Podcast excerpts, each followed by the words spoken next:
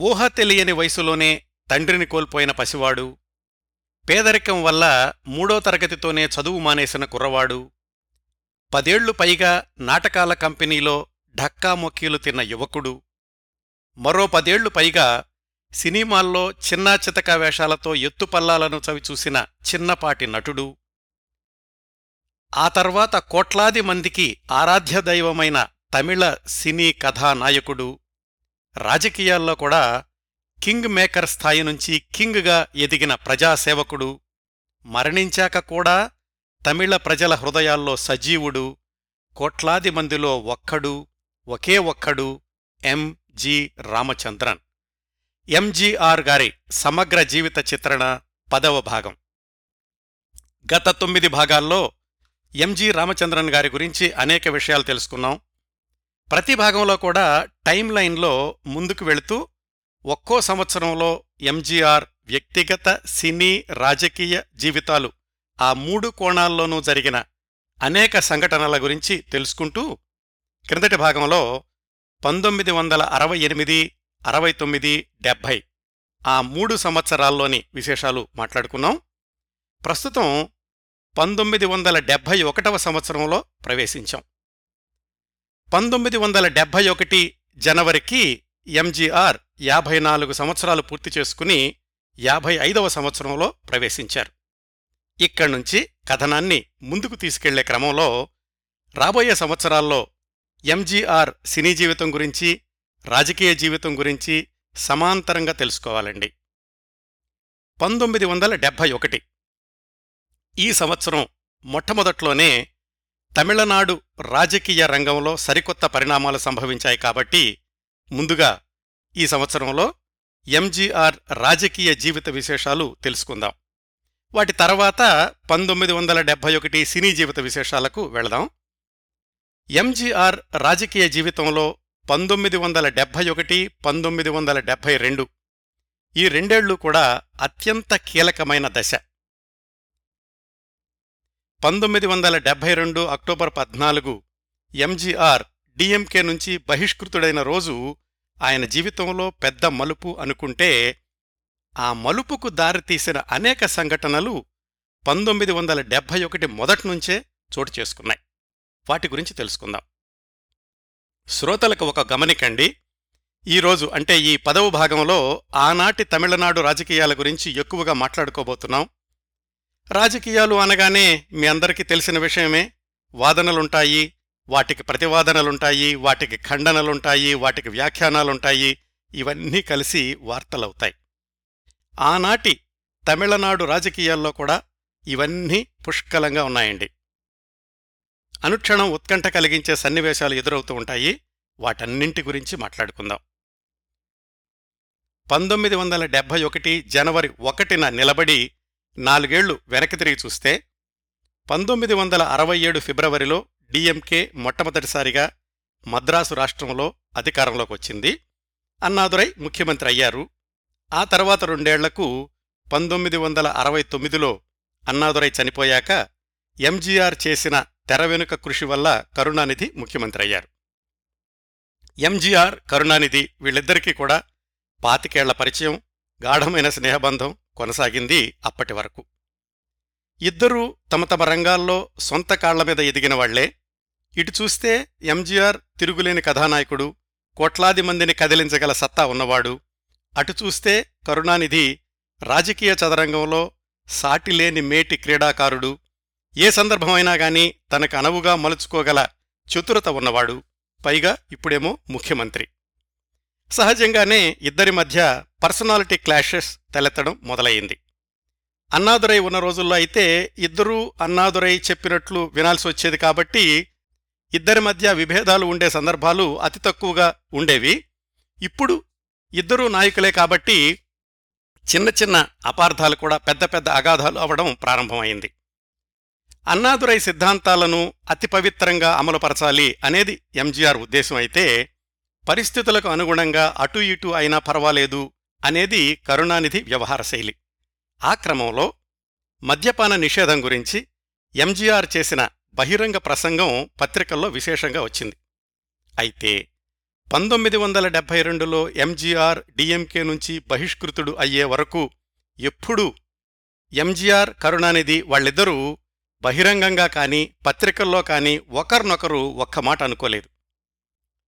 ఆ బహిష్కరణకు రెండెళ్ళ ముందు వరకు ఎంజీఆర్ ఎక్కడ బహిరంగ సభ జరిగినా కాని వాటిల్లో కరుణానిధిని ప్రశంసిస్తూనే ఉన్నారు. అన్నాదురైకి కరుణానిధి నిజమైన వారసుడు అని ఎంజీఆర్ పదే పదే ఉద్ఘాటిస్తూ ఉండేవాళ్ళు అయినా కాని ఎందుకిలా జరిగింది అనేది చాలా ఆసక్తికరమైన సంఘటన. తెలుసుకుందాం. పంతొమ్మిది వందల అరవై ఏడులో సార్వత్రిక ఎన్నికల్లో మద్రాసు రాష్ట్రంలో డిఎంకే అధికారంలోకి వస్తే సహజంగానే కేంద్రంలో కాంగ్రెస్ తన అధికారాన్ని కొనసాగించింది. పంతొమ్మిది వందల అరవై తొమ్మిదిలో రాష్ట్రపతి ఎన్నిక గురించి కాంగ్రెస్ పార్టీలో తలెత్తినటువంటి అంతర్గత వివాదాల వల్ల పంతొమ్మిది వందల అరవై తొమ్మిది నవంబర్ పన్నెండున ఇందిరాగాంధీ సొంత కాంగ్రెస్ పార్టీని ప్రారంభించారు. దాన్ని అప్పట్లో కాంగ్రెస్ ఆర్ అనేవాళ్ళు పార్లమెంటు పదవీకాలం పూర్తి కాకుండానే పంతొమ్మిది వందల డెబ్బై డిసెంబర్ ఇరవై ఎనిమిదిన పార్లమెంటును రద్దు చేసి ఎన్నికలకు ప్రజల ముందుకు వెళ్ళడానికి నిర్ణయించుకున్నారు ఇందిరాగాంధీ. దానికి అనుగుణంగానే తమిళనాడులో అసెంబ్లీని రద్దు చేసి పార్లమెంటు ఎన్నికలతో పాటుగా అసెంబ్లీ ఎన్నికలు కూడా నిర్వహించాలి అని నిర్ణయం తీసుకున్నారు ముఖ్యమంత్రి కరుణానిధి. ఆ విధంగా పంతొమ్మిది వందల అరవై ఏడు తర్వాత నాలుగు సంవత్సరాలకే అంటే పంతొమ్మిది వందల డెబ్బై ఒకటిలో తమిళనాడులో ఎన్నికల వాతావరణం మొదలయ్యింది. పంతొమ్మిది వందల అరవై ఏడులో ఎంజీఆర్ రివాల్వర్ కాల్పులకు గురై ఆసుపత్రిలో ఉన్నారు కదా? ఈ ఎన్నికలకు అంటే పంతొమ్మిది వందల డెబ్బై ఒకటో సంవత్సరానికి వరుస హిట్ సినిమాలతో రెట్టించిన ఉత్సాహంతో ఎన్నికల్లో పాల్గొనడానికి సిద్ధంగా ఉన్నారు ఎంజీఆర్. ఈ ఎన్నికల్లో రాజకీయ సమీకరణాల్లో అనేక మార్పులు సంభవించాయి. డిఎంకే ఇందిరాగాంధీ ఆధ్వర్యంలోని కాంగ్రెస్ పార్టీతో పొత్తు పెట్టుకుంది. మరొక ఆరు పార్టీలు కూడా వీళ్ళిద్దరితో కలిశాయి. అంతకుముందు ఎన్నికల్లో డిఎంకేకి మద్దతు ఇచ్చిన రాజాజీ స్వతంత్ర పార్టీ ఈసారి కామ్రాజ్ ఆధ్వర్యంలోని కాంగ్రెస్కి మద్దతునివ్వడానికి నిర్ణయించుకుంది. ఇక్కడ ఇందిరాగాంధీ కరుణానిధుల మధ్య జరిగిన సీట్ల ఒప్పందం చాలా ఆసక్తికరంగా ఉంది. డిఎంకే అధికారంలోకి వచ్చినప్పటి నుంచి రాష్ట్రానికి స్వయం ప్రతిపత్తి అన్న నినాదం ప్రారంభించింది. అది సహజంగానే ఇందిరాగాంధీకి ఇష్టం లేకపోయినా కానీ కరుణానిధిని ఎదిరించలేకపోయారు. ఎందుకంటే పార్లమెంటులో డిఎంకే సభ్యుల మద్దతు కావాలి కాబట్టి. ఈసారి అంటే పంతొమ్మిది వందల డెబ్బై ఒకటి ఎలక్షన్లో కూడా కరుణానిధి రాజకీయ చతురత వల్ల అసెంబ్లీ ఎన్నికల్లో ఇందిరా కాంగ్రెస్కు తమిళనాడులో ఒక్క సీటు కూడా కేటాయించకుండా కేవలం పార్లమెంటు ఎన్నికల్లో తొమ్మిది సీట్లు కేటాయించారు. ఇందిరాగాంధీకి ఇది ఒప్పుకోక తప్పని పరిస్థితి అయ్యింది. కరుణానిధిని కాదు అని తమ పార్టీ తమిళనాడులో గెలవలేదు అని ఇందిరాగాంధీకి తెలుసు. పంతొమ్మిది వందల డెబ్బై ఒకటి జనవరి ఇరవై నాలుగున డిఎంకే తన అసెంబ్లీ అభ్యర్థుల్ని ప్రకటించింది. ఆ సమావేశంలో ఎంజీఆర్ స్వయంగా డిఎంకే పతాకాన్ని ఎగరేశారు. ఎన్నికల ప్రచారంలో కూడా ఎంజీఆర్ కరుణానిధుల మధ్య చిన్న చిన్న అభిప్రాయ భేదాలొచ్చాయి అంటారు. ఎంజీఆర్ అప్పటికే పార్టీకి చాలా విరాళాలిచ్చారు ఈ ఎన్నికల్లో కూడా సొంత డబ్బులు చాలా ఖర్చు పెట్టారు. అధికారికంగా ఎన్నికల ప్రచారం ప్రారంభించడానికి ముందే ఎంజీఆర్ కొన్ని అసెంబ్లీ నియోజకవర్గాల్లో పర్యటించి కార్యకర్తల్ని సమాయత్తం చేశారు. అయితే ప్రచారం విషయం వచ్చేసరికి ఎంజీఆర్ పర్యటన ఖరారు కాలేదు. కారణం ఏమిటంటే కరుణానిధి తనను ఆహ్వానించలేదు అని ఎంజీఆర్ తన సన్నిహితుల దగ్గర చెప్పారు. ఈ విషయం కరుణానిధికి తెలిసి నేను ఎంజీఆర్ను ఆహ్వానించేదేంటి? ఈ పార్టీ ఆయింది కూడా కదా? అన్నాడు ఆయన. మధ్యలో ఆర్ఎం వీరప్ప నుండి ఇద్దరికి సర్ది చెప్పి ఎంజీఆర్ పర్యటనా కార్యక్రమాల్ని ఖరారు చేశారు. ఇంకా ఎంజీఆర్ బహిరంగ సభలకు ప్రజలు ఎలా ఎగబడేవారో వేరే చెప్పాల్సిన అవసరం లేదు. ఆయన అంతకుముందు ప్రాతినిధ్యం వహిస్తున్న సెంట్ థామస్ మౌంట్ నియోజకవర్గం నుంచే ఎన్నికల బరిలోకి దిగారు. ఎవరు? ఎంజీఆర్. మార్చి ఒకటి నుంచి పది వరకు ఎన్నికలు జరిగాయి. అందరూ అనుకున్నట్లుగానే డిఎంకే ప్రభంజనంలో ప్రతిపక్ష పార్టీలన్నీ కూడా తుడిచిపెట్టుకుపోయినాయి. పంతొమ్మిది వందల అరవై ఏడు ఎలక్షన్ల కంటే నలభై ఏడు సీట్లు అధికంగా గెలుచుకుని మొత్తం రెండు వందల మూడు సీట్లలో పోటీ చేస్తే నూట ఎనభై నాలుగు సీట్లు గెలుచుకుంది డిఎంకే. ఎంజీఆర్ గారు కూడా తన నియోజకవర్గంలో భారీ మెజారిటీతో విజయం సాధించారు. ఈ ఎన్నికల ఫలితాల తర్వాతే ఎంజీఆర్ కరుణానిధి వాళ్ళిద్దరి మధ్య అంతర్గతంగా ఉన్నటువంటి విభేదాలు రోజురోజుకి పెరగడం ప్రారంభమైంది అని విశ్లేషకుల అంచనా.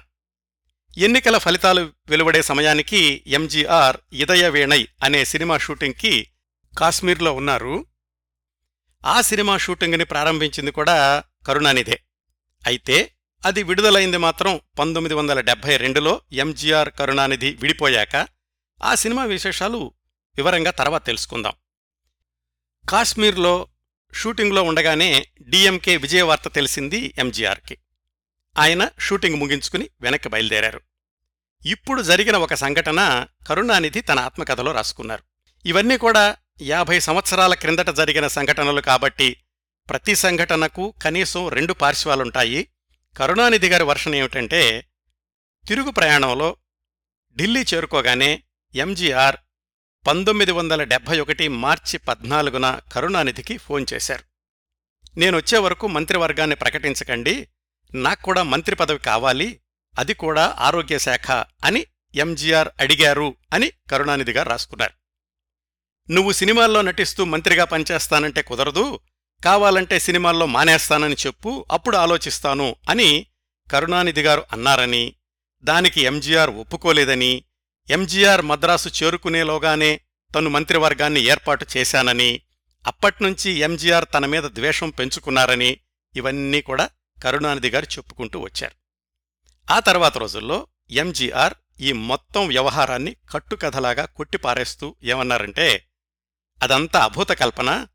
మీకు తెలుసు కదా కరుణానిధి కథలు వ్రాయడంలో ఎంత దిట్టో ఇది కూడా అలాంటి కథే.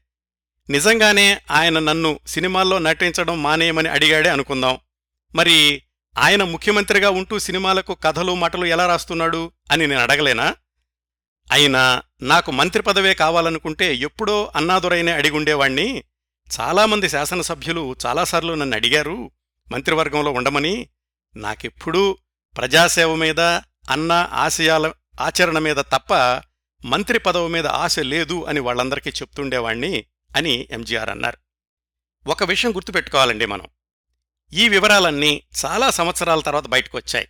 ఆ సమయానికి అంటే పంతొమ్మిది వందల డెబ్బై ఒకటి మొదట్లో డిఎంకే మంత్రివర్గం ఏర్పడే సమయానికి పది మందిలో ఎంజీఆర్ కరుణానిధి ఆత్మీయంగానే ఉండేవాళ్ళు ఎంజీఆర్ కరుణానిధిని బేషరతుగా సమర్థిస్తూనే ఉండేవాళ్ళు ఉదాహరణకు పంతొమ్మిది వందల డెబ్బై ఒకటి జూన్లో తన నియోజకవర్గంలోని ఒక ప్రాంతానికి కరుణానిధిపురం అని నామకరణం చేస్తూ ఎంజీఆర్ ఏమన్నారంటే ముఖ్యమంత్రి గారికి నాకు పాతికేళ్ళ పరిచయం ఉంది. ముఖ్యమంత్రి కాకముందు నుంచే కరుణానిధికి ఇంతకు మించిన పేరు ఉంది ఇంత సమర్థుడైన ముఖ్యమంత్రి ఇంక ఏ పార్టీలోనూ లేరు అంటూ కొనసాగింది ఎంజీఆర్ ఉపన్యాసం. ఆ రోజుల్లోనే జరిగిన మద్యపాన నిషేధాన్ని ఎత్తివేయడం అనేది ఎంజీఆర్ కరుణానిధుల మధ్య విభేదాలను బయటకు తీసుకొచ్చింది అంటుంటారు. ఏం జరిగిందంటే రాష్ట్రానికి ఆదాయం పెరగాలి అంటే మద్య నిషేధాన్ని ఎత్తేయాలి. దేశంలో కూడా అన్ని రాష్ట్రాల్లోనూ ఈ మద్య నిషేధం అనేది లేదు. మనం ఒక్కళ్ళమే ఎందుకు దీన్ని కొనసాగించాలి అని కోయంబత్తూరులో జరిగిన డిఎంకే జనరల్ కౌన్సిల్ సమావేశంలో ఒక ప్రతిపాదన తీసుకొచ్చారు ఆ డిఎంకే నాయకులు. దానికి ఎంజీఆర్ ఏమన్నారంటే మీరందరూ అంటున్నారు కాబట్టి తాత్కాలికంగా ఎత్తేయండి కానీ ప్రజాభిప్రాయం తెలుసుకున్నాక అవసరమైతే మళ్ళీ నిషేధాన్ని విధించాలి అని. ఆ ప్రజాభిప్రాయం కోసం ఒక కమిటీ పెడతాం దానికి మీరే అధ్యక్షుడిగా ఉండండి అని ఆ డిఎంకే కమిటీ వాళ్ళు తీర్మానించారు. అయితే ఆ కమిటీ ప్రారంభం కాలేదు సరికదా. పంతొమ్మిది వందల డెబ్బై ఒకటి ఆగస్టు ముప్పైన కరుణానిధి ప్రభుత్వం తమిళనాడులో మద్య నిషేధాన్ని ఎత్తేసింది. సహజంగానే ఎంజీఆర్కి ఇది నచ్చలేదు. ఒక రెండు వారాల తర్వాత పంతొమ్మిది వందల డెబ్భై ఒకటి సెప్టెంబర్ పదిహేనున తన స్టూడియో కార్మికుల్ని మరికొంతమంది సన్నిహితుల్ని తీసుకుని అన్నాదురై సమాధి దగ్గర మద్యపానాన్ని బహిష్కరిస్తున్నాం ఇక నుంచి మందు ముట్టుకోము అని ప్రతిజ్ఞ చేయించారు. ఈ సంఘటనలో నూట యాభై మంది పాల్గొన్నారు. డిఎంకేలో ఒక వర్గం వాళ్ళు ఎంజీఆర్ని హేళన చేశారు. నువ్వింత పెద్ద మీటింగ్ పెట్టావు ఏదో పెద్ద ఉద్యమం అనుకున్నావు నూట యాభై మంది కూడా లేరు నీ దగ్గర అని. ఎంజీఆర్ గారు దాన్ని పట్టించుకోలేదు. నా పాపులారిటీని మీ దగ్గర నిరూపించుకోవాల్సిన అవసరం లేదు అని అన్నాడాయన అయితే కరుణానిధి ప్రభుత్వం మద్య నిషేధాన్ని ఎత్తివేయడం ఎంజీఆర్ మద్యపానాన్ని బహిష్కరిస్తున్నామని ప్రతిజ్ఞ చేయించడం పత్రికల వాళ్ళకు మంచి మసాలా దొరికింది. ఎంజీఆర్కి కరుణానిధికి విభేదాలు బట్టబయలయ్యాయి. ఎంజీఆర్ తొందరలోనే డీఎంకే నుంచి వెళ్ళిపోతారు అని కథనాలు రావడం మొదలైంది పత్రికల్లో. ఎంజీఆర్ దానిని ఖండించడమే కాకుండా కరుణానిధికి డిఎంకేకి మద్దతునిస్తూ ప్రకటనలు కూడా ఇచ్చారు. అంటే మనకు అర్థమయ్యేది ఏంటంటే లోపల లోపల వాళ్ళిద్దరి మధ్య ఏం జరిగింది అనే దాన్ని పక్కన పెడితే పార్టీ ప్రతిష్టకు భంగం కలిగించే పని ఏదీ కూడా ఎంజీఆర్ చెయ్యలేదు కరుణానిధిని బహిరంగంగా ఒక్క మాట అనలేదు. పత్రికలు మాత్రం తమ కథనాల్ని కొనసాగిస్తూనే ఉన్నాయి. ఇదంతా పంతొమ్మిది వందల డెబ్భై ఒకటిలో ఎన్నికలు ఆ తర్వాత జరిగినటువంటి సంఘటనలు. ఆ తరువాతి సంవత్సరం అంటే పంతొమ్మిది వందల డెబ్భై రెండులో మాత్రం చాలా సంఘటనలు చకచక ఒకదాని తర్వాత ఒకటి జరిగినాయి. వాటి వివరాలకు వెళ్ళబోయే ముందు ఇంకా మనం పంతొమ్మిది వందల డెబ్భై ఒకటిలో ఎంజీఆర్ గారి రెండో కోణం అంటే సినీ జీవిత విశేషాలు తెలుసుకోవాలి కదా వాటికి వెళదాం. ప్రతి సంవత్సరం సంక్రాంతికి ఒక హిట్ చిత్రాన్ని అందించడం అనేది రివాజుగా పెట్టుకున్నారు కదా ఎంజీఆర్? పంతొమ్మిది వందల డెబ్భై ఒకటిలో తమిళనాడు రాష్ట్రమంతా ఎలక్షన్ జ్వరంలో ఉన్న రోజుల్లో కూడా జనవరి ఇరవై ఆరున విడుదల అయింది ఎంజీఆర్ జయలలిత జంటగా నటించిన చిత్రం కుమారి కొట్టం. నిజానికి ఇందులో జయలలిత ఎంజీఆర్కి ఒక జంట కాదండి రెండుసార్లు జంట. అంటే ఈ సినిమాలో జయలలిత గారిది ద్విపాత్రాభినయం ఎంఎస్ విశ్వనాథన్ సంగీత దర్శకత్వంలోని పాటలన్నీ సూపర్ హిట్ అవడమే కాకుండా కుమారి కొట్టం శతదినోత్సవ చిత్రంగా విజయం సాధించింది. పంతొమ్మిది వందల డెబ్బై ఒకటిలో ఎంజీఆర్ నటించిన సినిమాలు మొత్తం నాలుగు విడుదలైతే మూడు సినిమాల్లో జయలలిత హీరోయిన్ జనవరిలో విడుదలైన కుమారి కొట్టం మొదటిదైతే పంతొమ్మిది వందల డెబ్బై ఒకటిలో ఎంజీఆర్ జయలలిత జంటగా నటించిన మిగతా రెండు సినిమాలు ఏమిటంటే నీరుం నిరుప్పం అది అక్టోబర్లో విడుదలయ్యింది. అలాగే ఒరుతాయి మక్కాళ్ అది పంతొమ్మిది వందల డెబ్బై ఒకటి డిసెంబర్లో విడుదలైంది. వీటి గురించి ప్రత్యేకంగా చెప్పుకోవాల్సిన వివరాలేమీ లేవు. ఇంకా పంతొమ్మిది వందల డెబ్బై ఒకటో సంవత్సరంలో మాత్రమే కాకుండా మొత్తం ఎంజీఆర్ సినీ జీవితంలోనే ప్రత్యేకంగా పేర్కొనవలసిన ఎంజీఆర్ సూపర్ డూపర్ హిట్ చిత్రం రిక్షా కారన్ పంతొమ్మిది వందల డెబ్బై ఒకటి మే ఇరవై తొమ్మిదిన విడుదలై ఆల్ టైం రికార్డులు సృష్టించింది రిక్షాకారన్. మద్రాసు దేవి ప్యారడైజ్ థియేటర్లో నూట అరవై మూడు రోజులు ప్రదర్శించబడటంతో పాటుగా తమిళనాడులో పన్నెండు పైగా థియేటర్లలో శతదినోత్సవాలు జరుపుకుని వంద రోజులు మించి కూడా ఆడింది. ఈ సినిమా నిర్మాణ నేపథ్యానికి వెళితే ఈ రిక్షాకారన్ నిర్మాత అప్పటికి రెండు దశాబ్దాలుగా ఎంజీఆర్తో సన్నిహితంగా ప్రయాణిస్తున్న ఆర్ఎం వీరప్పన్. ఈ సినిమా స్క్రీన్ప్లే కూడా ఆయన రాశారు. ఎంజీఆర్ ఇమేజ్కి రెండు వందల శాతం సరిపోయే చిత్రం ఇది. ఒక రిక్షా కార్మికుడు తోటి కార్మికుడి హత్యను కళ్ళారా చూడడం నేరస్థుల్ని పట్టించే క్రమంలో అతడు చేసే సాహసాలు తోటి కార్మికులకు అతడు చేసే సహాయాలు ఇలా సాగుతుంది కథ. ఎంజీఆర్ ఇమేజ్ని దృష్టిలో పెట్టుకోవడం అంటే ఉదాహరణగా ఈ సినిమాలో ఒక దృశ్యం గురించి చెప్తాను. ఎంజీఆర్ రిక్షా కార్మికుడు కదా ఈ సినిమాలో? తోటి కార్మికుడికి జ్వరం వచ్చినప్పుడు ఆ కుటుంబం అంతా కూడా తిండి లేక ఆకలితో పస్తులుండే పరిస్థితి వస్తుంది. రిక్షా కార్మికులందరూ కూడా ఆహారం కొనుక్కునే పద్మిని దగ్గరికెళ్ళి ఎంజీఆర్ ఆ ఆహార పదార్థాలన్నీ తను కొనేసి తను కూడా తినకుండా ఆకలితో ఉన్న వాళ్ళకి పంపిస్తాడు. ఇది గమనించినటువంటి ఒక రిక్షా కార్మికుడు పక్కవాడితో అంటాడు అదేంట్రా ఆయన తినకుండా కూడా వేరే వాళ్ళకి పంపించేశాడు అని. అప్పుడు ఆ రెండో అతను అంటాడు సెల్వంకి అంటే ఎంజీఆర్ పాత్ర పేరు. ఎదుటివాళ్ళు తింటే చాలు అతని కడుపు నిండుతుంది అని. అలాగే ఎంజీఆర్ పాత్ర కూడా ఒక సందర్భంలో అంటుంది. మామూలు వాళ్ళ పొగడ్తల్ని నమ్మలేకపోవచ్చు కానీ మన వల్ల కడుపు నింపుకున్న వాళ్ళు అందించే ఆశీస్సుల్ని శంకించలేం అని. ఇలాంటి సన్నివేశాలు సంభాషణలు రిక్షాకారంలో కోకొల్లలుగా ఉన్నాయి. ఈ సినిమా తర్వాత తెలుగులో రిక్షావాలా బిఏ అనే పేరుతో డబ్బింగ్ అయింది హిందీలోనేమో రిక్షావాలా అనే పేరుతోటి రీమేక్ కూడా అయ్యింది. ఇంకా. రిక్షాకారన్కి ఉన్న అనేక ప్రత్యేకతల్లో ఒకటి ఈ సినిమాలో హీరోయిన్ జయలలిత కాకపోవడం. పంతొమ్మిది వందల డెబ్భై ఒకటి చివరి వరకు చూసుకుంటే ఎంజీఆర్ జయలలిత వీళ్ళిద్దరి కాంబినేషన్లో మొత్తం ఇరవై ఐదు సినిమాలు వచ్చినాయి. ఆ తర్వాత మరొక మూడు సినిమాలు అంటే మొత్తం ఇరవై ఎనిమిది సినిమాలతో ఎంజీఆర్ జయలలితల కాంబినేషన్ ముగింపుకు వచ్చింది. ఈలోగానే అంటే ఇరవై ఎనిమిది సినిమాల కాకుండానే రిక్షాకారన్ విషయంలో ఏం జరిగిందంటే ఇవన్నీ కూడా ఆ తర్వాత వివిధ జీవిత కథల్లో వచ్చినటువంటి విశేషాలండి. ఎంజీఆర్ జయలలితల మధ్య సంవత్సరాలుగా స్నేహం కొనసాగుతూ ఉండడం అన్ని సినిమాల్లోనూ వాళ్ళిద్దరే కలిసి నటించడం అంతకుముందే ఎంజీఆర్ జపాన్లో షూటింగ్కి వెళితే ఆ సినిమాలో వేషం లేకపోయినప్పటికీ జయలలిత కూడా అక్కడకు వెళ్ళారని వార్తలు రావడం వీటన్నింటి నేపథ్యంలో ఎంజీఆర్ పబ్లిక్ ఇమేజ్కి భంగం కలగకుండా ఉండాలి అంటే జయలలితను కాస్త దూరంగా పెడితే మంచిది అని ఆర్ఎం వీరప్పన్ అనుకున్నారట. సహజంగానే రిక్షాకారంలో హీరోయిన్ ఎవరు అనుకున్నప్పుడు ఎంజీఆర్ జయలలిత పేరును సూచించారు.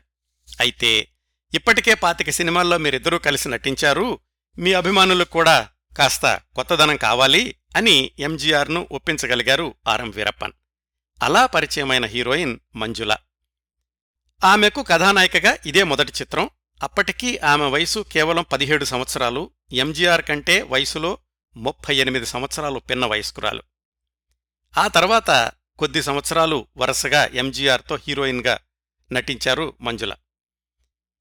రిక్షాకారన్ ప్రస్తావన వచ్చినప్పుడు తప్పనిసరిగా గుర్తు చేసుకోవాల్సిన విషయం ఈ చిత్రం విజయాన్ని పురస్కరించుకుని ఎంజీఆర్ మద్రాసులోని ఆరు వేల మంది రిక్షా కార్మికులకి రెయిన్ కోట్లు పంచిపెట్టారు తన సొంత డబ్బులతో.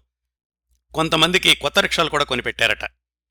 ఎంజీఆర్ దాతృత్వం గురించి ఇలాంటి సంఘటనలు లోగడ కూడా ఒకటి రెండు చెప్పుకున్నాం. ఏది స్టూడియోలో కార్మికులకి చెప్పులు కొనిపెట్టడం అవుట్డోర్లో పనిచేసే వాళ్ళకు స్వెట్టర్లు కొనిపెట్టడం ఆయన స్థాయితో పోలిస్తే ఇవి చాలా చిన్న చిన్న పనులు అనిపించవచ్చు కానీ ఈ పనుల వెనకాల ఉన్న ఎంజీఆర్ గారి మంచి మనసుని అర్థం చేసుకోవాలి అంటారు ఆయన అభిమానులు.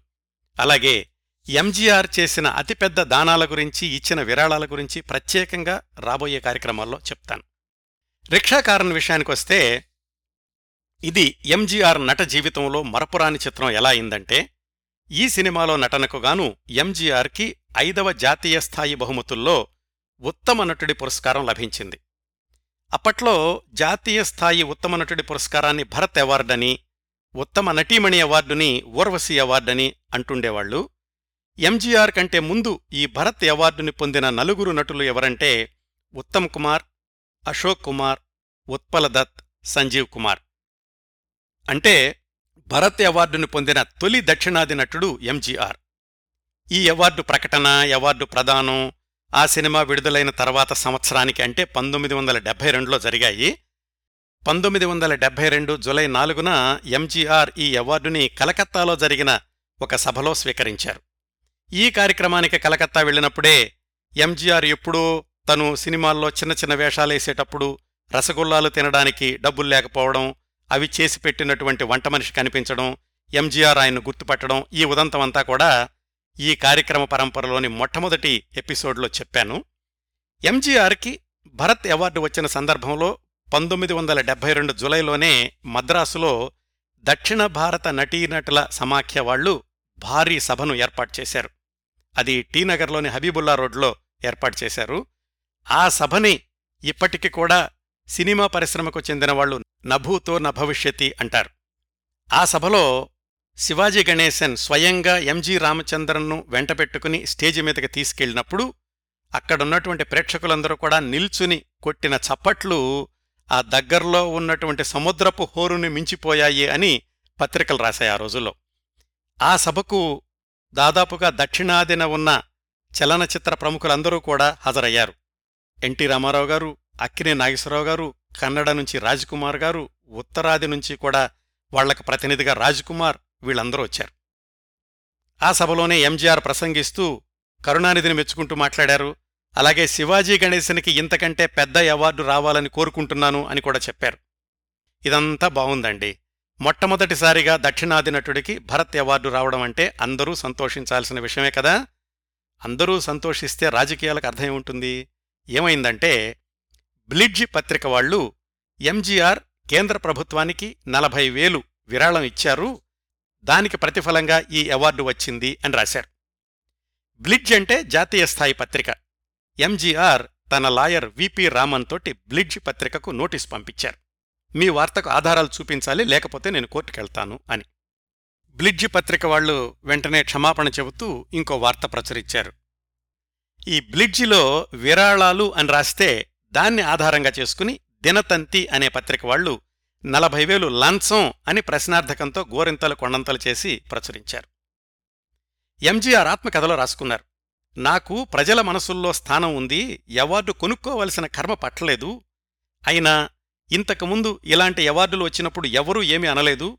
ఇప్పుడు అంటున్నారు అంటే పంతొమ్మిది వందల డెబ్బై రెండులోనండి ఇది. ఇప్పుడు అంటున్నారు అంటే వెనకాల ఏం జరుగుతుందో అర్థం చేసుకోగలను అని. ఈ వివాదం ఇంతటితో సమసిపోలేదండి. ఎంజీఆర్ డిఎంకే నుంచి బహిష్కృతుడయ్యాక కూడా నెడుంజిలియన్ దీన్ని సాగదీస్తూ అసలు ఈ అవార్డు శివాజీ గణేశన్కి వెళ్ళాల్సింది కరుణానిధి సిఫార్సు వల్ల ఎంజీఆర్కి వచ్చింది అని పత్రికల్లో రాశారు. ఇప్పుడు ఇదంతా కూడా ఆ మరుసటి సంవత్సరం పంతొమ్మిది వందల డెబ్బై మూడులో. ఈ వివాదాలకు తెరదించాలి అనే ఉద్దేశంతో పంతొమ్మిది వందల డెబ్బై మూడు మార్చి ఇరవై ఒకటిన అప్పటి కేంద్ర సమాచార శాఖ మంత్రి ఐకే గుజ్రాల్కి ఎంజీఆర్ ఒక ఉత్తరం రాశారు. ఈ భరత్ అవార్డుని తిరిగి ఇచ్చేస్తున్నాను అని. ఇంత కథ జరిగిందండి ఎంజీఆర్ గారికి వచ్చినటువంటి భరత్ అవార్డు చుట్టూతా కూడా. ఇవన్నీ కూడా పంతొమ్మిది వందల డెబ్బై ఒకటిలో జరిగిన ఎంజీఆర్ గారి రాజకీయ సినీ జీవిత విశేషాల్లోని కొన్ని సంఘటనలు. తరువాతి సంవత్సరానికి వెళ్ళబోయే ముందు పంతొమ్మిది వందల డెబ్బై ఒకటిలోనే తమిళ సినీ రంగానికి సంబంధించి ఇంకొక సంఘటన గురించి తెలుసుకోవాలి మనం. అదే ఎంజీఆర్కి పోటీ అనుకుని కరుణానిధి తన పెద్ద కొడుకు ముత్తుని సినిమా హీరోగా పరిచయం చేయడం. అది కూడా ఎంజీఆర్ చేతుల మీదుగా జరగడం. ఆసక్తికరంగా ఉంటుంది కదా? వివరాల్లోకి వెళితే ముత్తు సినిమాల్లోకి వస్తాను అన్నప్పుడు మొదట్లో కరుణానిధి ప్రోత్సహించలేదు సరికదా? ఎంజీఆర్ తోటి మా వాడికి చెప్పు సినిమాల్లోకి రావద్దని అని కూడా అన్నారట. ఆ ప్రయత్నాలు ఫలించలేదు. పంతొమ్మిది వందల డెబ్బై ఒకటి అక్టోబర్ ఇరవై ఒకటిన ముత్తు హీరోగా పిళ్ళాయియో పిళ్ళాయ్ అనే సినిమాకి ముహూర్తం జరిగింది. ముత్తు ఎంజీఆర్కి పెద్ద అభిమాని అవడమే కాకుండా ఆత్మీయంగా పెదనానా అని పిలుస్తుండేవాడు ఈ మొదటి సినిమాలో మేకప్పు దుస్తులు హెయిర్ స్టైల్ అన్నీ కూడా ఎంజీఆర్ని అనుకరిస్తూనే చేశాడు ముత్తు. సినిమా ప్రారంభోత్సవానికి వచ్చిన ఎంజీఆర్ ముత్తుకి మంచి భవిష్యత్తు ఉంటుందని ఆశిస్తున్నాను ఒకరిని అనుకరించకుండా ఉంటే తొందరలో పైకొస్తాడు అని అన్నారు.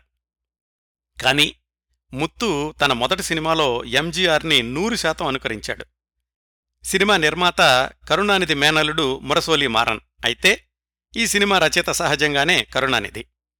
పిళ్ళాయియో పిళ్ళై కథ కూడా అచ్చం ఎంజీఆర్ సినిమాలాగానే ఉంటుంది. ఎంజీఆర్ తన సొంత చిత్రం నాడోడి మన్నన్కి చేసినట్లుగానే ఈ సినిమా విడుదలైనప్పుడు మదురైలో పంతొమ్మిది వందల డెబ్బై రెండు జూన్లో ముత్తుతోటి పెద్ద ఊరేగింపు నిర్వహించారు. మొదటి సినిమా కాబట్టి బాగానే ఆడింది. కాకపోతే ప్రేక్షకులు ఏమన్నారంటే ఒక ఎంజీఆర్ని చూస్తున్నాం కదా మాకు మళ్ళా డూప్లికేట్ ఎంజీఆర్ ఎందుకు? అని. ముత్తు సినిమా కెరీర్ ఎక్కువ కాలం కొనసాగలేదు. ముత్తు ఎంజీఆర్కి పోటీ అవుతాడు అన్న విషయాన్ని మొదట్లో ఎవరూ సీరియస్గా తీసుకోలేదు కూడా. అందుకే ముత్తు సినీ రంగ ప్రవేశం కూడా ఎంజీఆర్కి కరుణానిధి పట్ల కోపం పెరగడానికి ఒక కారణం అన్న వాదనలో బలం లేదు అని మొట్టమొదట్లోనే తెలిసిపోయింది. ఇంకా తరువాతి సంవత్సరం అత్యంత కీలకమైన పంతొమ్మిది వందల డెబ్భై రెండవ సంవత్సరానికి వద్దాం. పంతొమ్మిది వందల డెబ్భై రెండు మార్చిలో ఎంజీఆర్ గురించి అసలు జరగని సంఘటన చుట్టూత పత్రికల్లో వచ్చిన కథనాలు ఆ తరువాత చాలామంది తెర వెనుక జరిగిందిదే అని చెప్పినటువంటి విశేషాలు కరుణానిధి ఆత్మకథలో కూడా ఎంజీఆర్ డిఎంకేకి దూరమవడానికి ఇదీ కారణం అని చెప్పిన సంగతులు ఏమిటంటే ఇదంతా కూడా ఎంజీఆర్ ఇన్కమ్ ట్యాక్స్ ఉచ్చులో చిక్కుకున్నారు అనేది. నిజానికి అది జరగలేదు. ఎంజీఆర్కి ఇన్కమ్ ట్యాక్స్ డిపార్ట్మెంట్ నుంచి నోటీసులు రాలేదు. అయితే అప్పట్లో పత్రికల్లో వచ్చిన కథనాలేమిటంటే ఇందిరాగాంధీకి కరుణానిధి స్వతంత్ర ప్రవర్తన నచ్చలేదు. పార్లమెంటులో డీఎంకే మద్దతు అవసరం కాబట్టి సర్దుకుపోతున్నారు కానీ దక్షిణాదిన ఒక ద్వీపంలాగా కాంగ్రెసేతర పార్టీ ఆధ్వర్యంలో ఉన్నటువంటి తమిళనాడుని ఎలాగా తన అధీనంలోకి తెచ్చుకోవాలి అని పథకాలు ప్రారంభించారు ఎవరు? ఇందిరాగాంధీ. కరుణానిధిని తద్వారా డీఎంకే పార్టీని బలహీనపరచడం ఎలా? ఈ ఆలోచనలో ఇందిరాగాంధీకి సహాయం చేసిన వ్యక్తి అప్పటి కేంద్ర మంత్రి మోహనకుమార మంగళం. ఆయన డిఎంకే మద్దతుతోటి పాండిచ్చేరి నియోజకవర్గం నుంచి పార్లమెంటు సభ్యుడిగా ఎన్నికైనప్పటికీ ఇందిరాగాంధీకి పరమ విధేయుడు. అలాగే ఆయనే ఇందిరాగాంధీకి ఈ సలహా చెప్పాడంటారు. ఏమని? డిఎంకేని దెబ్బతీయాలంటే ఆ పార్టీలో చీలిక తీసుకురావాలి. అలా అయితే వాళ్ళు మన మీద ఆధారపడాల్సి వస్తుంది వాళ్ళని మన గుప్పెట్లో ఉంచుకోవచ్చు అని. డిఎంకేలో చీలిక తీసుకొచ్చి కరుణానిధిని బలహీనుణ్ణి చెయ్యాలంటే దానికి ధీటైన వ్యక్తి ఎంజీఆర్. అప్పటికే ఎంజీఆర్కి కరుణానిధికి అంతర్గతంగా విభేదాలున్నాయని పత్రికల్లో వార్తలు అప్పుడప్పుడు వస్తున్నాయి. మరి ఎంజీఆర్ని డిఎంకే నుంచి బయటకు తీసుకొచ్చేయడం అంటే అంత తెలిగి వస్తాడా? పైగా ప్రతి బహిరంగ సభలోనూ డిఎంకేలో చీలికలు తీసుకురావడానికి చాలామంది ప్రయత్నిస్తున్నారు. అది జరగని పని అని ఎంజీఆర్ గారే పదే పదే చెప్తున్నారు. మరేం చేయాలి? అదే రోజుల్లో ఏం జరిగిందంటే ఎంజీఆర్ తన సొంత చిత్రం ఉళగం సూత్రం వాలిబన్ ఆ సినిమా షూటింగ్ కని జపాను సింగపూరు మలేషియా ఇలాంటి దేశాలకు వెళ్ళారు దానికి చాలా ఖర్చయి ఉంటుంది సహజంగానే. పైగా ఆయన ఇతర నిర్మాతలకు చేసే సినిమాలకు కూడా చాలా ఎక్కువ పారితోషికం తీసుకుంటున్నారు అన్న వార్తలందరికీ తెలుసు. వీటిల్లో ఎక్కడో బ్లాక్ మనీ ఉండి తీరాలి. అందుకని ఎంజీఆర్ని ఇన్కమ్ ట్యాక్స్ నోటీసులతో ఇబ్బంది పెడితే ఆయన తమ మాట వినేలాగా చెయ్యొచ్చు. ఇదంతా మోహన్ కుమార మంగళం ఇందిరాగాంధీకి చెప్పారని నేపథ్య కథనాలు. ఢిల్లీ నుంచి ఒక ఇంటెలిజెన్స్ ఆఫీసరు ఒక కాంగ్రెస్ ప్రముఖుడు కలిసి మద్రాసు వచ్చి ఎంజీఆర్ని కలుసుకున్నారని ఎంజీఆర్ త్వరలో ఇన్కమ్ట్యాక్స్ చిక్కుల్లో పడుతున్నారని పంతొమ్మిది వందల డెబ్బై రెండు మార్చిలో వార్తాపత్రికల్లో కథనాలొచ్చినాయి. ఇది చదివినటువంటి ఎంజీఆర్ అభిమానులు తీవ్రంగా స్పందించారు. తమిళనాడు మొత్తంలో ఎంజీఆర్కి పదహారు వేల అభిమాన సంఘాలు ఉన్నాయి అప్పటికి. వాళ్ళందరూ ఏమన్నారంటే మేము తలా ఐదు వందల రూపాయలు వేసుకున్నా కానీ ఎనభై లక్షలవుతుంది ఇందులో కనీసం సగం వసూలైనా కానీ నలభై లక్షలవుతుంది మీకు ఇన్కమ్ ట్యాక్స్ సమస్యలు వస్తే గనక మేము సహాయం చేస్తాము అని అభిమాన సంఘాలు ప్రకటించినాయి. టిండివనం అనే ఊరు నుంచి షరీఫ్ అనే అభిమాని తన ఇల్లు అమ్మి నలభై వేలు ఎంజీఆర్కి పంపిస్తానని ఉత్తరం రాశాడు. వాళ్ళ అమ్మగారైతే ఎంజీఆర్ని కేంద్రం ఇలా ఇబ్బందులు పెడుతూ ఉంటే ఆత్మాహుతి చేసుకుంటున్నానంటోంది అని కూడా ఆయన రాశాడు. ఇవన్నీ తెలుసుకున్న ఎంజీఆర్ ముందుగా షరీఫ్కి టెలిగ్రామ్ ఇప్పించారు. అలాంటి పనులేం చెయ్యొద్దు నాకేం ఆపద రాలేదు అని. ఆయన ముఖ్యమంత్రి అయ్యాక ఆ షరీఫ్ గారి అమ్మగారిని చూడ్డానికి స్వయంగా వాళ్ళింటికి వెళ్ళారు ఆవిడ చనిపోయినప్పుడు అంత్యక్రియలకు కూడా హాజరయ్యారు. అభిమాన సంఘాలందరికీ కూడా విజ్ఞప్తి చేశారు. మీరనుకుంటున్నట్లుగా నాకేమీ ఇన్కమ్ ట్యాక్స్ ఇబ్బందులు రాలేదు మీరేమీ చందాలు వసూలు చేయొద్దు అని. అయితే నిజంగానే కేంద్రం ఎంజీఆర్ని బెదిరించిందని ఎంజీఆర్ ఇందిరాగాంధీతో లోపాయకారి ఒప్పందం చేసుకుని దాన్నుంచి బయటకొచ్చారని కరుణానిధి తన ఆత్మకథలో రాసుకున్నారు. ఎంజీఆర్ ఈ వాదననంతా కూడా తీవ్రంగా ఖండించారు ఆ తర్వాత రోజుల్లో పత్రికేయులతో చెప్పారాయన. ఆ పుకార్లలో ఏమాత్రం నిజం లేదు ఇన్కమ్ ట్యాక్స్ కట్టలేనంత భేదస్థితిలో ఎప్పుడూ నేను లేను. అవసరమైతే నా ఆస్తులన్నీ అమ్మేసైనా కట్టేసి ఉండేవాణ్ణి. జరగని విషయం వెనక వాళ్ళు చెప్పేవన్నీ కూడా కట్టుకథలు. అయినా సంపాదించాను ఖర్చు పెట్టాను. మరి పార్టీకి లక్షల లక్షలు విరాళాలు ఇచ్చినప్పుడు ఎవరూ ఈ డబ్బులు ఎక్కడి నుంచి వచ్చాయని అడగలేదే? నేను సంపాదించేదంతా కష్టపడేది కూడా ప్రజల కోసమే. నాకంటూ ఏమీ ఉంచుకోను ఉంచుకోవాల్సిన అవసరం లేదు అని చెప్పారు తర్వాత రోజుల్లో ఎంజీఆర్. ఈ వదంతుల్ని ఎంజీఆర్కి వ్యతిరేకంగా వాడుకున్నారు అప్పటి డిఎంకే నాయకులు కొంతమంది. ఎంజీఆర్ మాత్రం బహిరంగ సభల్లో డిఎంకేని కరుణానిధిని ఎప్పుడూ తక్కువ చేసి మాట్లాడలేదు. నిజానికి ఉళగం సూత్రం వాలిబన్ ఈ సినిమా షూటింగ్కి విదేశాలకు వెళ్ళేటప్పుడు విదేశాల నుంచి తిరిగొచ్చినప్పుడు రెండు సందర్భాల్లోనూ కరుణానిధి ఎయిర్పోర్ట్కెళ్ళారు తరువాతి సంఘటన ఏమిటంటే పంతొమ్మిది వందల డెబ్బై రెండు జులైలో ఎంజీఆర్కి భరత్ అవార్డు రావడం మద్రాసులో సన్మాన సభలు జరగడం ఇవన్నీ అయ్యాక ఆ నెలలోనే సింగపూర్ ప్రభుత్వం వాళ్ళు ఎంజీఆర్ని తమ దేశానికి వచ్చి ఒక బెనిఫిట్ షో చెయ్యమని అడిగారు. ఎంజీఆర్ జయలలిత మరికొంతమంది నటీనటులతోటి సింగపూర్ వెళ్ళారు ఎంజీఆర్ బృందం రోడ్డు మీద వెళ్ళడానికని సింగపూర్లో ట్రాఫిక్ అంతా ఆపేశారట ఆ రోజు. సింగపూర్లో ఒక సెలబ్రిటీ కోసం ట్రాఫిక్ ఆపేయడం అనేది అది రెండోసారి మాత్రమే జరిగింది. అంతకుముందు ఎలిజబెత్ మహారాణి వచ్చినప్పుడు మాత్రమే సింగపూర్లో ట్రాఫిక్ని ఆపేశారట. అది ఎంజీఆర్కి ఆ రోజుల్లో సింగపూరు ప్రభుత్వం కూడా ఇచ్చినటువంటి గౌరవం. ఆ ప్రదర్శనలో ఖర్చులు పోను మిగిలిన లక్ష డాలర్లని సింగపూర్ దేశంలోని అభివృద్ధి కార్యక్రమాల కోసం ఆ ప్రభుత్వం ఖర్చు చేసింది. దాన్ని సాధ్యం చేసింది వన్ అండ్ ఓన్లీ ఎంజీఆర్. ఆ పర్యటన నుంచి తిరిగొచ్చాక పంతొమ్మిది వందల డెబ్బై రెండు ఆగస్టు ఐదు ఆరు తేదీల్లో మధురైలో డిఎంకే పార్టీ జిల్లాల సదస్సు జరిగింది. ఆ సభకు ఎంజీఆర్ తనతో పాటు ఒక హీరోయిన్ను తీసుకొస్తానన్నారని ఆమెకు తనకు మొదటి వరుసలోనే స్థానం కల్పించాలని తనను అడిగారని దానికి తాను ఒప్పుకోలేదని కరుణానిధి తన ఆత్మకథలో వ్రాసుకున్నారు. ఇందువల్ల కూడా ఎంజీఆర్ తన మీద కోపం పెంచుకున్నారు అనేది కరుణానిధి వాదన. ఆ తర్వాత సంవత్సరాల్లో వీటన్నిటినీ ఖండిస్తూ ఎంజీఆర్ అన్నారు. ఇవన్నీ వాళ్ళకు వాళ్ళు కల్పించుకున్నారు. అయినా నాకు కోపం ఉందే అనుకుందాం. అలా అయితే నేను పార్టీని విడిచి వెళ్ళాలి కదా? అలా జరగలేదే. వాళ్ళే నన్ను పంపించేశారు కదా? ఇది ఎంజీఆర్ వాదన. సరే ఇంతకీ క్లైమాక్స్కి దారితీసిన ప్రీ క్లైమాక్స్ సంఘటన పంతొమ్మిది వందల డెబ్బై రెండు అక్టోబర్ ఎనిమిదిన జరిగింది. మొట్టమొదటిసారి బహుశా డిఎంకే సభ్యుడిగా చిట్ట చివరిసారి కూడా ఎంజీఆర్ బహిరంగంగా డిఎంకే సభ్యుల మీద ధ్వజమెత్తినటువంటి సందర్భం. అది కూడా డిఎంకే నాయకుల్లోని అవినీతి గురించే. దీనికి కొంచెం నేపథ్యాన్ని గమనిస్తే డిఎంకే ప్రభుత్వం ఏర్పడిన దగ్గర్నుంచి ప్రజా సంక్షేమ కార్యక్రమాలు చాలా అమలు జరుగుతున్నప్పటికీ డిఎంకే మంత్రివర్గంలోనూ ఇతర నాయకుల్లోనూ అవినీతి పెరిగిపోయిందని చాలామంది ఆదాయాలకు మించిన ఆస్తులు కూడబెట్టుకుంటున్నారని చాలా వార్తలొచ్చినాయి ఆ రోజుల్లో.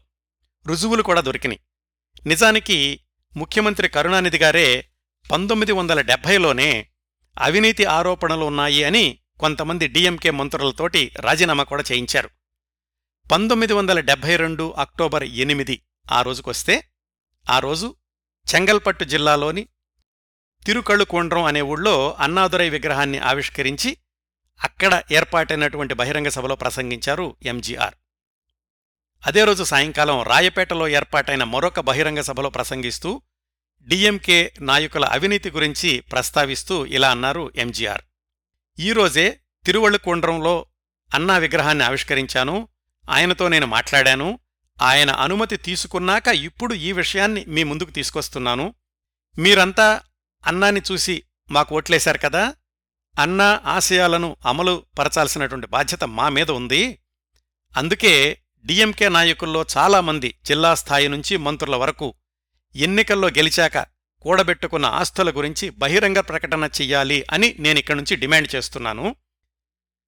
పంతొమ్మిది వందల డెబ్బై ఒకటి ఎన్నికల్లో వసూలైన విరాళాల గురించి కూడా నాకు చాలా ఫిర్యాదులొచ్చాయి డిఎంకే పార్టీ కోశాధికారిగా ఆ జమా ఖర్చులు తెలుసుకునే హక్కు నాకుంది. వీటన్నింటి గురించి మీ అందరి తరఫున మా పార్టీని వివరాలు చెప్పమని నేను అడుగుతున్నాను. ఇలా సాగింది. ఆ రోజు ఎంజీఆర్ గారి ఉపన్యాసం.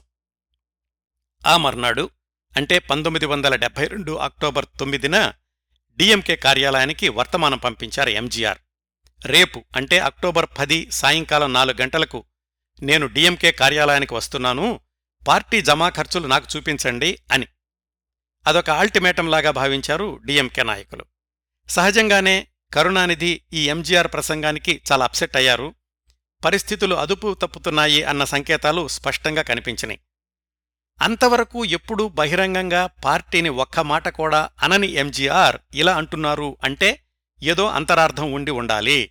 బహుశా ఇందిరాగాంధీ కుమారమంగళం చెప్పి ఆయనతోటి ఇలాంటి పనులు చేయిస్తున్నారేమో.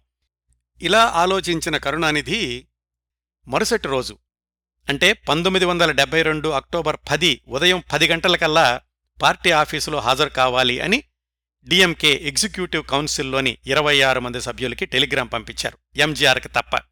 ఆ రోజు సాయంకాలం కదా ఎంజీఆర్ ఆఫీస్కు వస్తానన్నది. అందుకే ఆ రోజు ఉదయమే ఏదో ఒక నిర్ణయం తీసుకోవాలి అన్నది కరుణానిధి వ్యూహం. ఆ సమావేశానికి హాజరైన వాళ్ళలో అధిక శాతం సభ్యులు ఎంజీఆర్ని పార్టీ నుంచి బహిష్కరించాలి అన్నారు.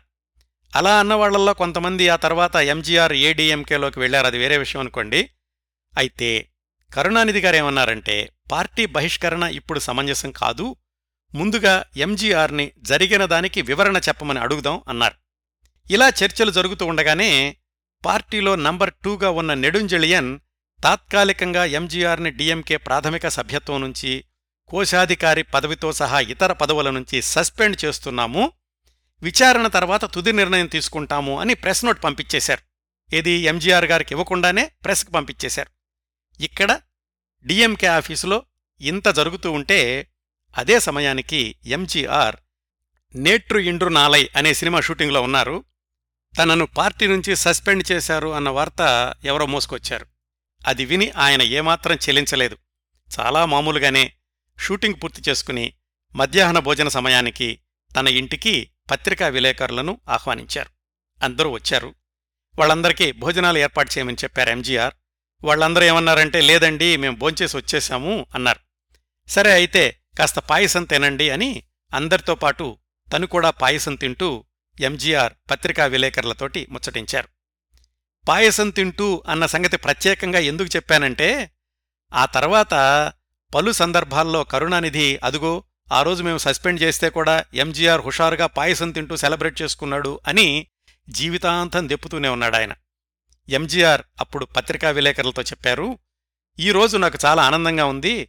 నన్ను సస్పెండ్ చేశాము అన్న ఇరవై ఆరు మంది కళగంలో సభ్యులని నేను అనుకోను. నేను అన్నా అనుచరుణ్ణి ఆయన సిద్ధాంతాలే నన్ను నడిపిస్తాయి అని. తొందరలోనే ఈ కుట్ర వెనకాల ఏం జరిగిందో బయట పెడతాను అని ప్రెస్ నోట్ కూడా ఇచ్చారు ఎంజీఆర్. ఆ తర్వాత ఆ రోజు రెట్టించిన ఉత్సాహంతో రాత్రి పది గంటల నుంచి అర్ధరాత్రి ఒంటి గంట వరకు సినిమా షూటింగ్లో పాల్గొన్నారు ఎంజీఆర్. ఇలా ప్రారంభమైన ఎంజీఆర్ డిఎంకేల మధ్య ఘర్షణ పర్వం ఆ తర్వాత వారం రోజులకు ఎంజీఆర్ సొంత పార్టీ ఏడీఎంకేని స్థాపించేదాకా జరిగిన రోజువారీ పరిణామాలు ఒక థ్రిల్లర్ సినిమా స్థాయిలో ఉంటాయండి. వాటి గురించి క్లుప్తంగా తేదీల వారీగా తెలుసుకుందాం. అక్టోబర్ పది ఎంజీఆర్ను పార్టీ నుంచి సస్పెండ్ చేశారు అన్న వార్త వచ్చిన రోజు సాయంకాలం నుంచి తమిళనాడు అంతా ఆందోళనలు మొదలైనవి ఎంజీఆర్ అభిమానులు వీధుల్లోకొచ్చారు. బస్సుల్ని ఎక్కడవక్కడ ఆపేశారు. కొన్ని చోట్ల బస్సులకు నిప్పండించారు.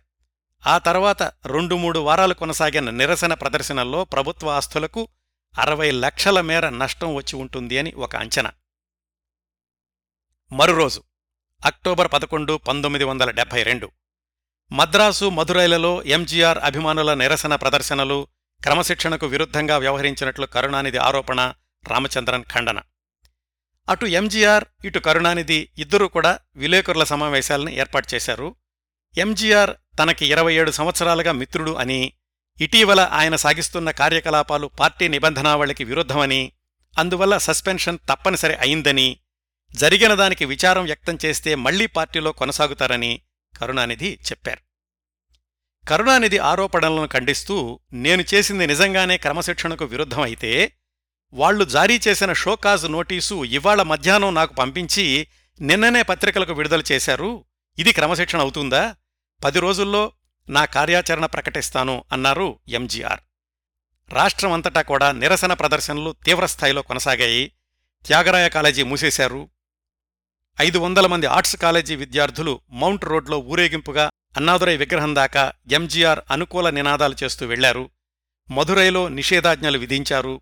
వాటిని ఉల్లంఘించి కూడా ఎంజీఆర్ అభిమానులు రోడ్ల మీదకొచ్చారు ఆ తరువాతి రోజు అక్టోబర్ పన్నెండు పంతొమ్మిది వందల డెబ్బై రెండు మద్రాసులో రెండు వందల మంది ఎంజీఆర్ అభిమానుల అరెస్టు తమిళనాడులో పెక్కు పట్టణాల్లో ప్రదర్శనలు అరెస్టైన వాళ్ళలో పాతిక మంది స్త్రీలు శిశువులు కూడా ఉన్నారు.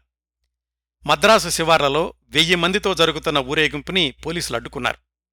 తిరుచునాపల్లిలో వంద మందిని అరెస్టు చేశారు. ఎంజీఆర్ సస్పెన్షన్ చెల్లదు అని నారాయణస్వామి అనే న్యాయవాది కోర్టులో కేసేశారు.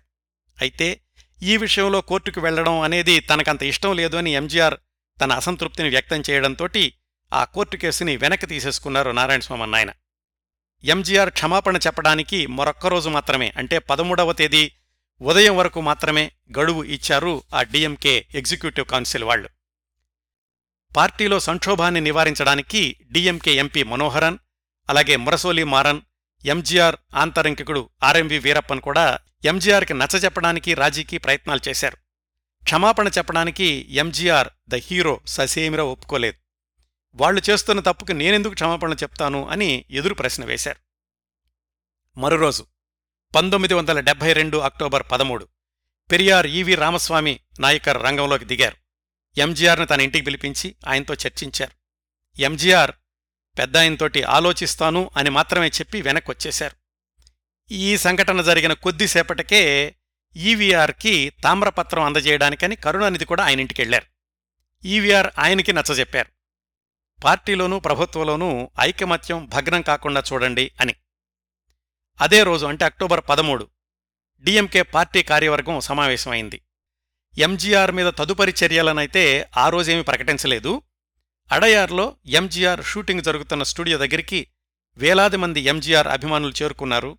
వాళ్ళనుద్దేశించి ప్రసంగిస్తూ ఎంజీఆర్ అన్నారు నేను ఏ ఒక్క వ్యక్తి గురించో ఆరోపణ చెయ్యలేదు.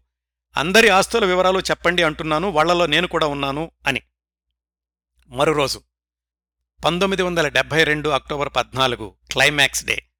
ఎంజీఆర్ని పార్టీ నుంచి బహిష్కరిస్తూ డిఎంకే ఎగ్జిక్యూటివ్ కమిటీ ఏకగ్రీవంగా తీర్మానించింది. ఆ మర్నాడు రెండు వందల ప్రదేశాల్లో ఒకేసారి మీటింగ్ పెట్టి తాము ఎంజీఆర్ని ఎందుకు బహిష్కరించాల్సి వచ్చిందో వివరిస్తాము అని డిఎంకే నాయకత్వం ప్రకటించింది. అప్పటి వరకు ఆందోళన చేస్తున్న వాళ్ళలో పదహారు వందల ఇరవై ఐదు మందిని అరెస్టు చేసినట్లు కరుణానిధి ప్రకటించారు. కొన్ని చోట్ల ప్రదర్శకుల మీద పోలీసులు బాష్పవాయు ప్రయోగం కూడా చేశారు. ఈ విషయం తెలుసుకున్న ఎంజీఆర్ సహజంగానే తీవ్ర అసమ్మతిని నిరసనను వ్యక్తం చేశారు. నాకు సంబంధించినంతవరకు నేను డిఎంకే మనిషినే. సమైక్యతే నా లక్ష్యం. క్షమాపణ ప్రసక్తి మాత్రం లేదు అన్నారు ఎంజీఆర్ తన అభిమానులకు రక్షణ కల్పించాలి అని గవర్నర్ కూడా విజ్ఞప్తి చేశారు ఎంజీఆర్ మరుసటి రోజు అక్టోబర్ పదిహేను పంతొమ్మిది వందల డెబ్బై రెండు. పార్టీలో ఉంటూ పోరాటం జరపండి అని తన అభిమానులకు ఎంజీఆర్ విజ్ఞప్తి. మధురైలో ఐదు వేల మందితో ఊరేగింపు. వాళ్ళల్లో ఎక్కువ మంది విద్యార్థులు. రాష్ట్రవ్యాప్తంగా డిఎంకే సభలు ఏర్పాటు చేసి ఎంజీఆర్కి వ్యతిరేకంగా చెప్పగలిగినంత చెప్పే ప్రయత్నం చేశారు. అదే రాత్రి అంటే అక్టోబర్ పదిహేనో తేదీ రాత్రి మెరీనాలోని అన్నా సమాధి దగ్గర కలైపీటన్ అనే యువకుడు ఆత్మహత్య చేసుకున్నాడు. ఎంజీఆర్కి జరిగిన అన్యాయానికి వ్యతిరేకంగా ఆత్మహత్య చేసుకుంటున్నాను అని ఆయన ఒక ఉత్తరం రాసిపెట్టి మరీ చనిపోయాడు. ఆయనది తిరునల్వేలి జిల్లాలోని కోయల్పట్టి అనే ఊరు. తరువాతి రోజు అక్టోబర్ పదహారు పంతొమ్మిది వందల డెబ్బై రెండు. రెండు వేల మంది అభిమానులు ఎంజీఆర్ని సత్య స్టూడియో దగ్గర కలుసుకున్నారు. మీరేం చెప్తే అదే చేస్తాను అన్నారు ఎంజీఆర్. ఇంకో కుర్రవాడు కోయంబత్తూరు జిల్లాలోని ఉడుములపేటలో ఆత్మహత్య చేసుకున్నాడు. అతని పేరు కాసిం. తరువాతి రోజు అక్టోబర్ పదిహేడు పంతొమ్మిది వందల డెబ్బై రెండు. తమిళనాడులో అన్నా డిఎంకే అవతరణ. ఎంజీఆర్ అభిమానులచే పోటీ పార్టీ ఏర్పాటు. విభేదాలు విస్తృతమయ్యే సూచన. ఎంజీఆర్ ప్రమేయం లేకుండానే ఆయన నియోజకవర్గంలో అన్నాడిఎంకే అనే పేరుతోటి ఐదు కేంద్రాలు ప్రారంభించారు ఆయన అభిమానులు. రాష్ట్ర వ్యాప్తంగా ఇరవై కేంద్రాలు ప్రారంభించాము అని వాళ్ళు చెప్పారు ఆ ఒక్కరోజే అక్టోబర్ పదిహేడు పంతొమ్మిది వందల డెబ్బై రెండు. అప్పటికీ ఇంకా ఈ కేంద్రాల ఏర్పాటు గురించి ఎంజీఆర్ ఏమీ కూడా వ్యాఖ్యానించలేదు. వాళ్ళే ఒక జెండాని కూడా రూపొందించి ఆవిష్కరించుకున్నారు. వెంటనే పోలీసులు ఆ జెండాల్ని చించేశారు జెండాకర్రల్ని ధ్వంసం చేశారు. ఎంజీఆర్ గవర్నర్ని కలుసుకుని రాష్ట్ర ప్రభుత్వం అమలు చేస్తున్న అణచివేత కార్యక్రమాల్ని తన అభిమానుల్ని హింసించడాన్ని వివరించారు. ఈ పరిస్థితి ఇలా కొనసాగితే ప్రజలు బలవంతంగా చట్టాన్ని తమ చేతుల్లోకి తీసుకుంటారు అని కూడా ఎంజీఆర్ గవర్నర్కి చెప్పారు. తరువాతి రోజు అక్టోబర్ పద్దెనిమిది పంతొమ్మిది వందల డెబ్బై రెండు పతాక సన్నివేశానికి కొసమెరుపు. అన్నా డిఎంకే స్థాపనను ఖరారు చేస్తూ ఎంజీఆర్ ఒక ప్రకటన విడుదల చేశారు. నిన్న నా అభిమానులైన యువకులు ఏర్పాటు చేసిన కేంద్రాలను మా కొత్త పార్టీ కేంద్రాలుగా ప్రకటిస్తున్నాను. వాళ్ళ అభీష్టం మేరకే కొత్త పార్టీ పెడుతున్నాను. దాని పేరు అన్నా డిఎంకే అని ప్రకటించారు ఎంజీఆర్. మేము ప్రతిపక్షాలతో చేతులు కలిపే ప్రసక్తే లేదు. నియంతృత్వాన్ని అరికట్టడమే మా కొత్త పార్టీ లక్ష్యం అన్నారు ఎంజీఆర్. ఇంత వ్యవహారం జరిగిందండి. ఏడీఎంకే పార్టీ ప్రారంభం వెనకాల అప్పటికి పనిచేస్తున్న ఇరవై వేల ఎంజీఆర్ అభిమాన సంఘాలు ఏడీఎంకే సంఘాలుగా కొనసాగుతాయని ఎంజీఆర్ ప్రకటించారు.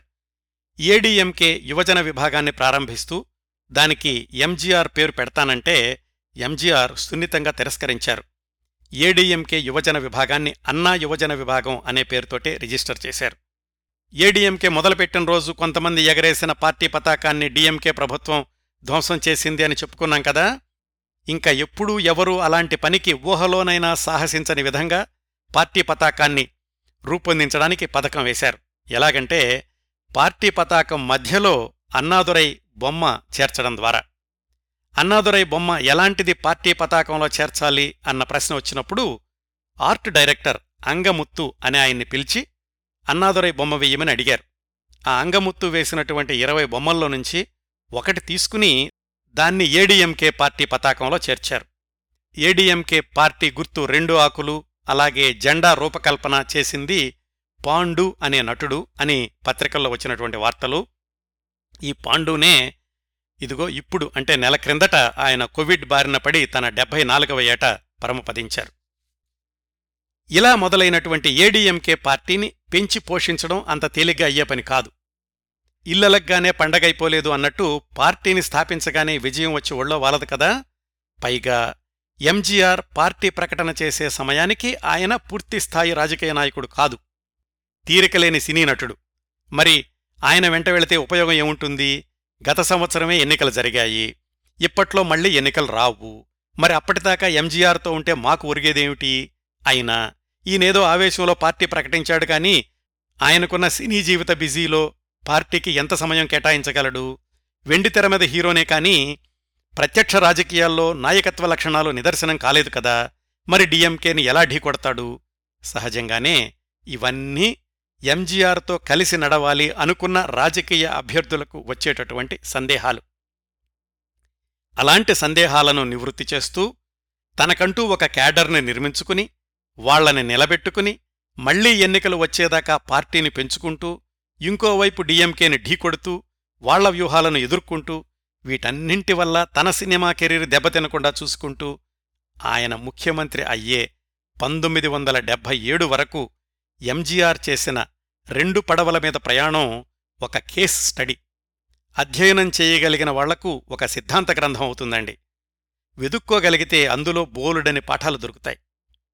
ఆ ఆసక్తికరమైన విశేషాలు ఇంకా ఆయన పార్టీ ప్రారంభించిన పంతొమ్మిది వందల డెబ్బై రెండు అక్టోబర్ నుంచి మిగిలిన మూడు నెలల్లో ఆ సంవత్సరంలో ఆయన చేపట్టిన ఆందోళన కార్యక్రమాలు పంతొమ్మిది వందల డెబ్బై రెండులో ఎంజీఆర్ సినిమాల కబుర్లు ఇవన్నీ ఎంజీఆర్ సమగ్ర జీవిత చిత్రణ పదకొండవ భాగంలో వచ్చేవారం మాట్లాడుకుందాం.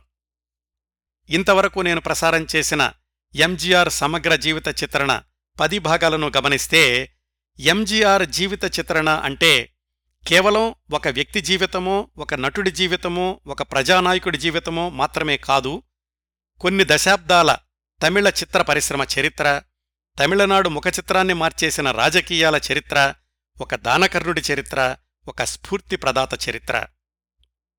అరుదైనటువంటి ఈ విశేషాలకు ఒక సాధికారికమైన డాక్యుమెంటరీ రూపంలో శాశ్వతత్వం కల్పించాలి అనే ఉద్దేశంతోటి ఇంత సమగ్రమైన ఎపిసోడ్స్ని రూపొందిస్తున్నానండి.